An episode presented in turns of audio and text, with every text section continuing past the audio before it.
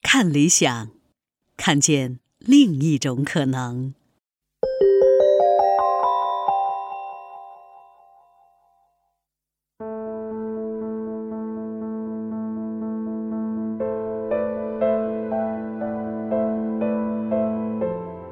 您好，欢迎回到从中国出发的全球史第四季宗教与信仰的第一单元——佛陀的世界。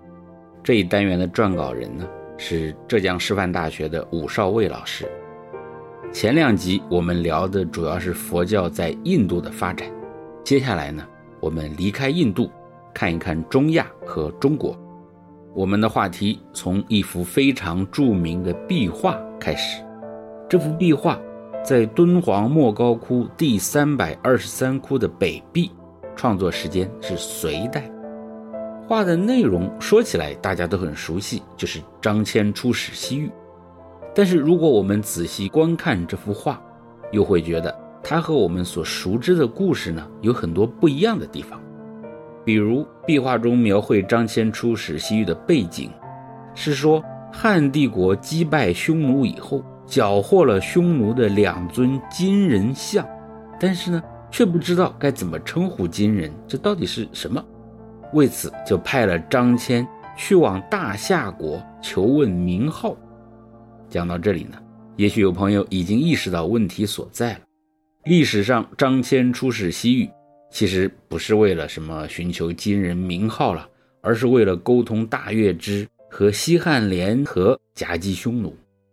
但是这幅画呢，也不是当时的画师自己象壁虚造的，也不是自己瞎编的。因为我们在比这幅画更早的官修史书《魏书》里面就找到了和他描绘的一模一样的情节，这说明壁画讲述的故事啊，在当时其实有很大的影响，甚至还得到了官方的认可。那这个故事和我们要讲的佛教又有什么关系呢？关系大得很。首先，画中的这个所谓金人就是佛，其次呢。中国佛教最初的来源地就是画中提到的大夏。再次，这整幅画虽然是在讲张骞出使西域，但是它的主题却是佛教东传的传说。佛教东传的传说在历史文献中，除了上面讲的张骞出使西域之外，还有不少。根据著名的佛教史专家汤用彤先生的研究，至少有十一种不同的说法。比如有人说是孔子时代传入的，有人说是秦始皇时代传入的，等等，甚至还有人说是原始社会末期博弈时代传入的。这些故事呢，大都荒诞不经。其中最为可信的是，大约在西汉末年汉哀帝的时候，也就是在公元前后，佛教由大月之人传给中国人。据说。当时大月之王曾经派遣使者叫依存向中国使者口授《浮屠经》，因为“浮屠”是佛的另一种音译，所以《浮屠经》呢应该就是佛经的意思。虽然这种说法最可信，但它却不是最广为人知的一个。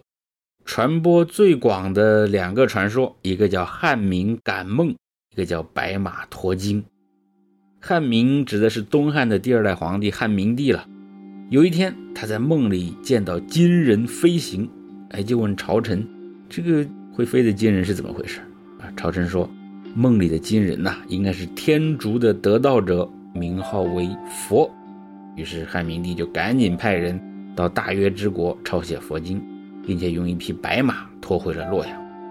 之后，明帝呢又颁布诏书，在洛阳城西建立了白马寺。今天河南洛阳东北的白马寺，便号称是东汉明帝时候建的，说是中国最早的佛寺。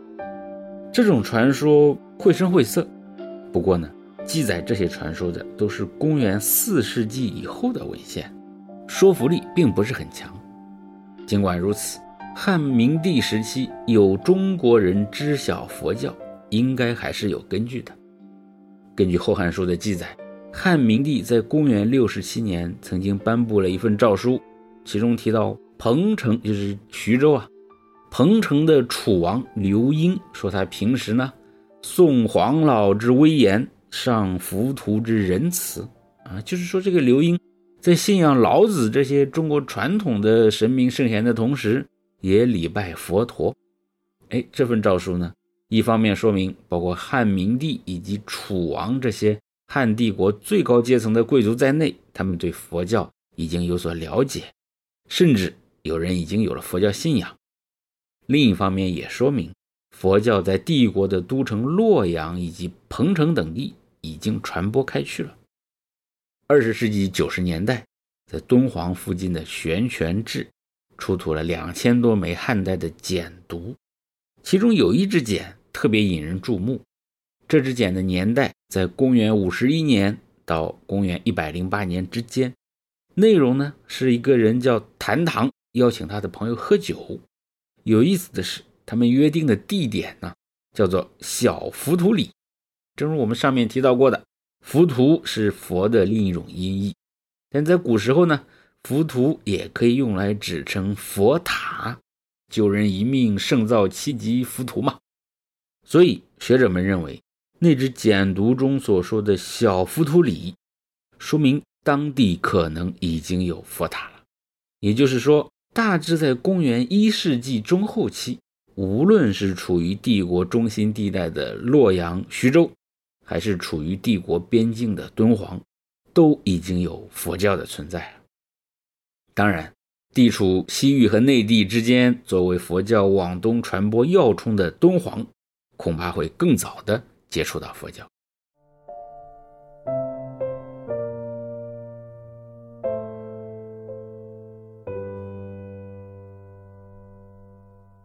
说到佛教进入中国的途径啊，学术界有很多讨论，主要有三种说法。第一种呢是海盗传入说，哎，就说佛教是经过南方海域从海上传过来的。第二种呢叫滇缅道传入说，是从印度经过缅甸进入云南，然后再传入内地的。第三种呢就是陆路传入说，啊，就是经过中亚，然后经过西域传入中国的。但是东南亚地区啊，特别是缅甸的佛教考古告诉我们，佛教传入这些地方的时间可能比较晚，而中国内地佛教出现的反而早一些，那么就不大可能是从滇缅道传入的。而中国南方沿海地区发现的早期佛教文物呢，又都要晚到公元二世纪中叶以后，所以这三种学说还是以陆路传入说相对可靠，也比较明确。不仅有史书记载，还有考古文物的支持。史书上记载的佛教东传最为流行的那几个说法呀，虽然内容多有不同，但是也有一个共同点，就是说中国佛教的直接来源是中亚，而不是来自印度。只不过因为不同时期控制这里的势力不同，所以呢，在不同的传说当中，用来称呼这些地区的名字也有所变化。之所以会这样，一方面是因为佛教逐步从印度向外扩展，另一方面呢，也是因为印度国内的政治演变。在阿育王去世以后，没过多长时间，孔雀帝国便被逊家王朝取代了。新王朝一反阿育王的做法，大力支持婆罗门教而反对佛教，许多佛寺被毁，大批僧人逃出印度，其中。很多僧人就逃到了古代印度西北的犍陀罗地区，相当于今天的阿富汗东部和巴基斯坦西北。当时统治这片地区的是一个希腊人王国，也就是中国史籍中的大夏。刚才我们提到的那幅敦煌壁画当中，张骞要去的就是大夏。早在公元前四世纪，这批希腊人呢就随着亚历山大大帝东征来到这里。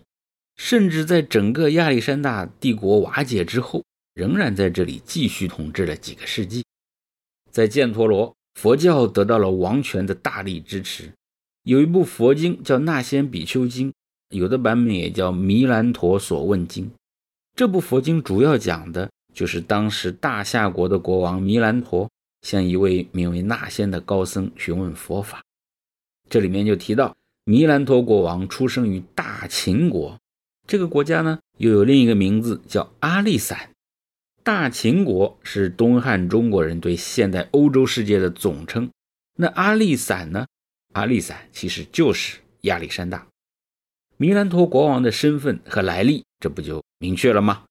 米兰陀这个名字也是音译了，现在更多的是翻译成米兰德，一个非常希腊化的名字。这整部佛经呢，除了这些名字有希腊痕迹之外，它的行文风格也像柏拉图的对话体一样，所以一些学者曾经猜测，它很可能就是改编自一个最初用希腊文写成的文本。那么，当印度佛教遇到这群犍陀罗人的时候，它的面貌呢就有了很大的转变。比如说，佛经的改变。我们上期节目讲了，在佛教诞生以及传播之初，靠的都是口耳相传，不用文字记录。那几次大结集的结果呀，其实也全是口述。但是，犍陀罗的希腊统治者有自己的传统习惯，他们鼓励呢把佛经写下来。所以在这里，大量口耳相传的佛经才第一次被正式的写成文本。据说，中国最早翻译的佛经就是从犍陀罗语翻译过来的。一九九四年，在阿富汗哈达地区发现了目前保存最早的佛经，那是一部用犍陀罗语写成的法句经，年代大致在公元十年到三十年之间。在中国呢，差不多就是王莽的时代。佛教的转变，除了佛经，还体现在佛像的变化。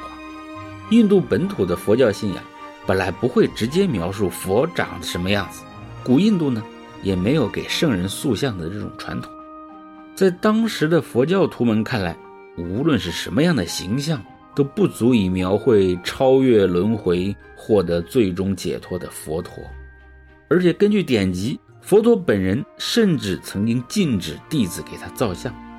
如果为了方便传教，非要在图像中展示佛的存在，一般呢就用一些象征性的符号，比如说早在阿育王时代就已经开始修建的桑奇大塔，上面虽然雕刻了大量的佛陀故事，但是居然没有任何佛的样子，取而代之的是他的脚印、法轮，还有宝座呀、菩提树啊等等这些可以象征他存在的意象。可是古希腊人和印度人不一样了。古希腊人相信神和人有同样的形体、同样的性格，所以呢，他们会参照人的形象来塑造神，赋予神像更理想、更完美的艺术形式。比如断臂的维纳斯，比如萨摩斯雷斯的胜利女神啊，这些都是。所以，随着亚历山大的东征，希腊人的观念和审美，希腊人雕刻人像的艺术和技术。也一并传到了东方，随之进入了佛教文化。我们目前所能发现的最早佛像，正是出现在希腊人统治的犍陀罗。一九七八年，苏联和阿富汗联合考古队在阿富汗境内呢，发掘一个叫做“黄金之丘”的地方，挖出了六座墓葬，出土金器和其他文物多达两万余件。这些文物的年代大致也是在公元前后。这六座墓葬的四号墓出土了一些金币，这个金币上表现的是一个正在行走的人，双手推着一个转动的大轮子，旁边呢用屈鹿文的铭文写着“转法轮者”，转法轮的人。那这个转法轮的人呢，自然就是佛陀。金币上面居然出现了佛陀的形象，这引起了广泛的关注。但是这种形象再也没有发现过。有学者认为，这也许是佛像早期的一种尝试，只不过呢，这种尝试算不上成功罢了。后世主流的佛像出现于大约一百年之后的公元一世纪左右。最初的蓝本可能是希腊的太阳神阿波罗，因为最早的佛像上，佛的头部都带背光，而这个背光的传统就来自于阿波罗塑像。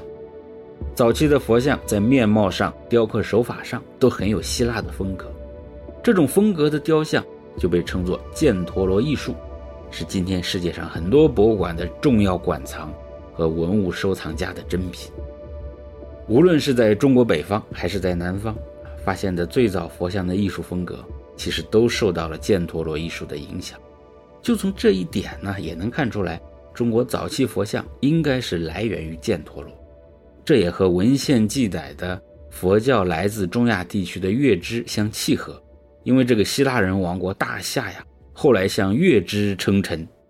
如果说最先推动佛教走向世界的是阿育王，那么走向世界的第一个高潮就是在犍陀罗。今天我们对中亚这片地方的一般认识啊，总是离不开伊斯兰教，但是在那个时期，它却是佛教的重镇。甚至有学者称犍陀罗是佛教的飞翔之地。公元二世纪，东汉帝国渐渐失去了对西域的控制，犍陀罗地区迎来了后来的征服者月支人。在月支人创建的贵霜帝国时期，犍陀罗达到了极盛，也成了佛教的中心。贵霜帝国的迦尼色迦王继续了保护佛教的政策，以佛教治国。他广建寺院。把大批杰出的佛教高僧招揽到身边，其中就有像马明、龙树这些在佛教史上名垂千古的思想家。他还主持了佛教史上的第四次大结集，也正是在他统治的时期，佛教的传播形成高潮。比如像安世高、支娄迦谶这些最早来华的弘法僧，就是在这一时期进入中国的。而现在新疆的龟兹等地呢，也就是从犍陀罗到中国内地沿线的西域绿洲，后来也都陆续接受了佛教。听到这里，也许你会感到奇怪：既然佛教最早是沿陆路丝绸之路传到中国的，那为什么中国内地接触佛教的时间反而要比西域那很多绿洲国家更早呢？因为佛教的传播呀，实际上往往是僧团的迁移。维持僧团的运营，对当地的经济有比较高的要求，而西域绿洲经济发展到足以供养大规模僧团的程度，要到二世纪以后啊，那比较晚了。所以有学者将佛教早期传入中国的方式称之为长途传播，认为最早前往中国传法的僧人，不是来自所谓西域的绿洲，而是直接来自中亚西部犍陀罗地区。他们很可能是坐在骆驼和大马车上，穿越浩瀚的新疆中空地带，直至交通线的另一端——中国，方才停住脚步。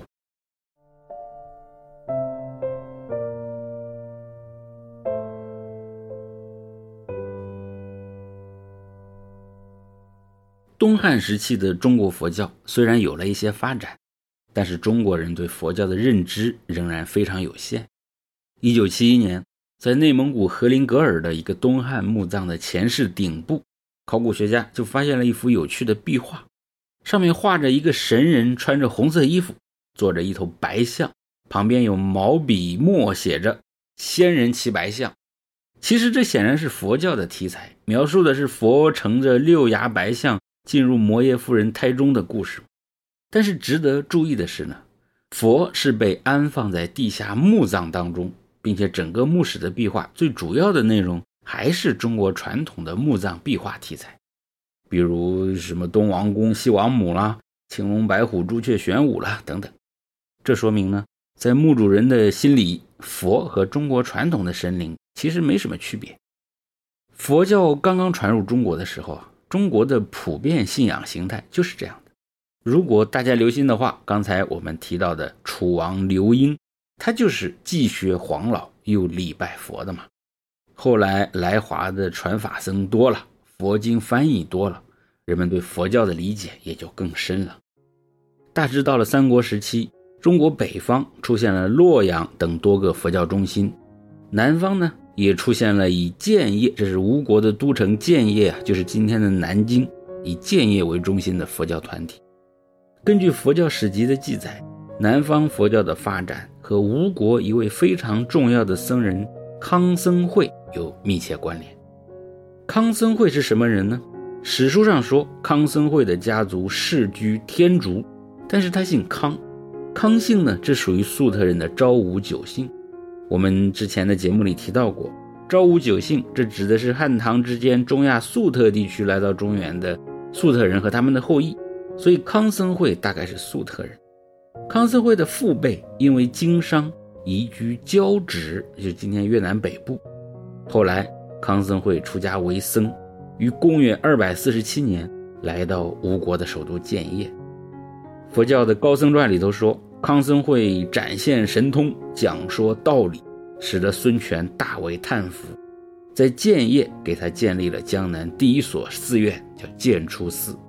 这个故事是不是可靠还不清楚，但是在中古非常流行，连远在西北的莫高窟三百二十三窟也会有康僧会和建初寺的壁画，甚至在韩国和日本也有康僧会的传说。在东亚佛教史上啊。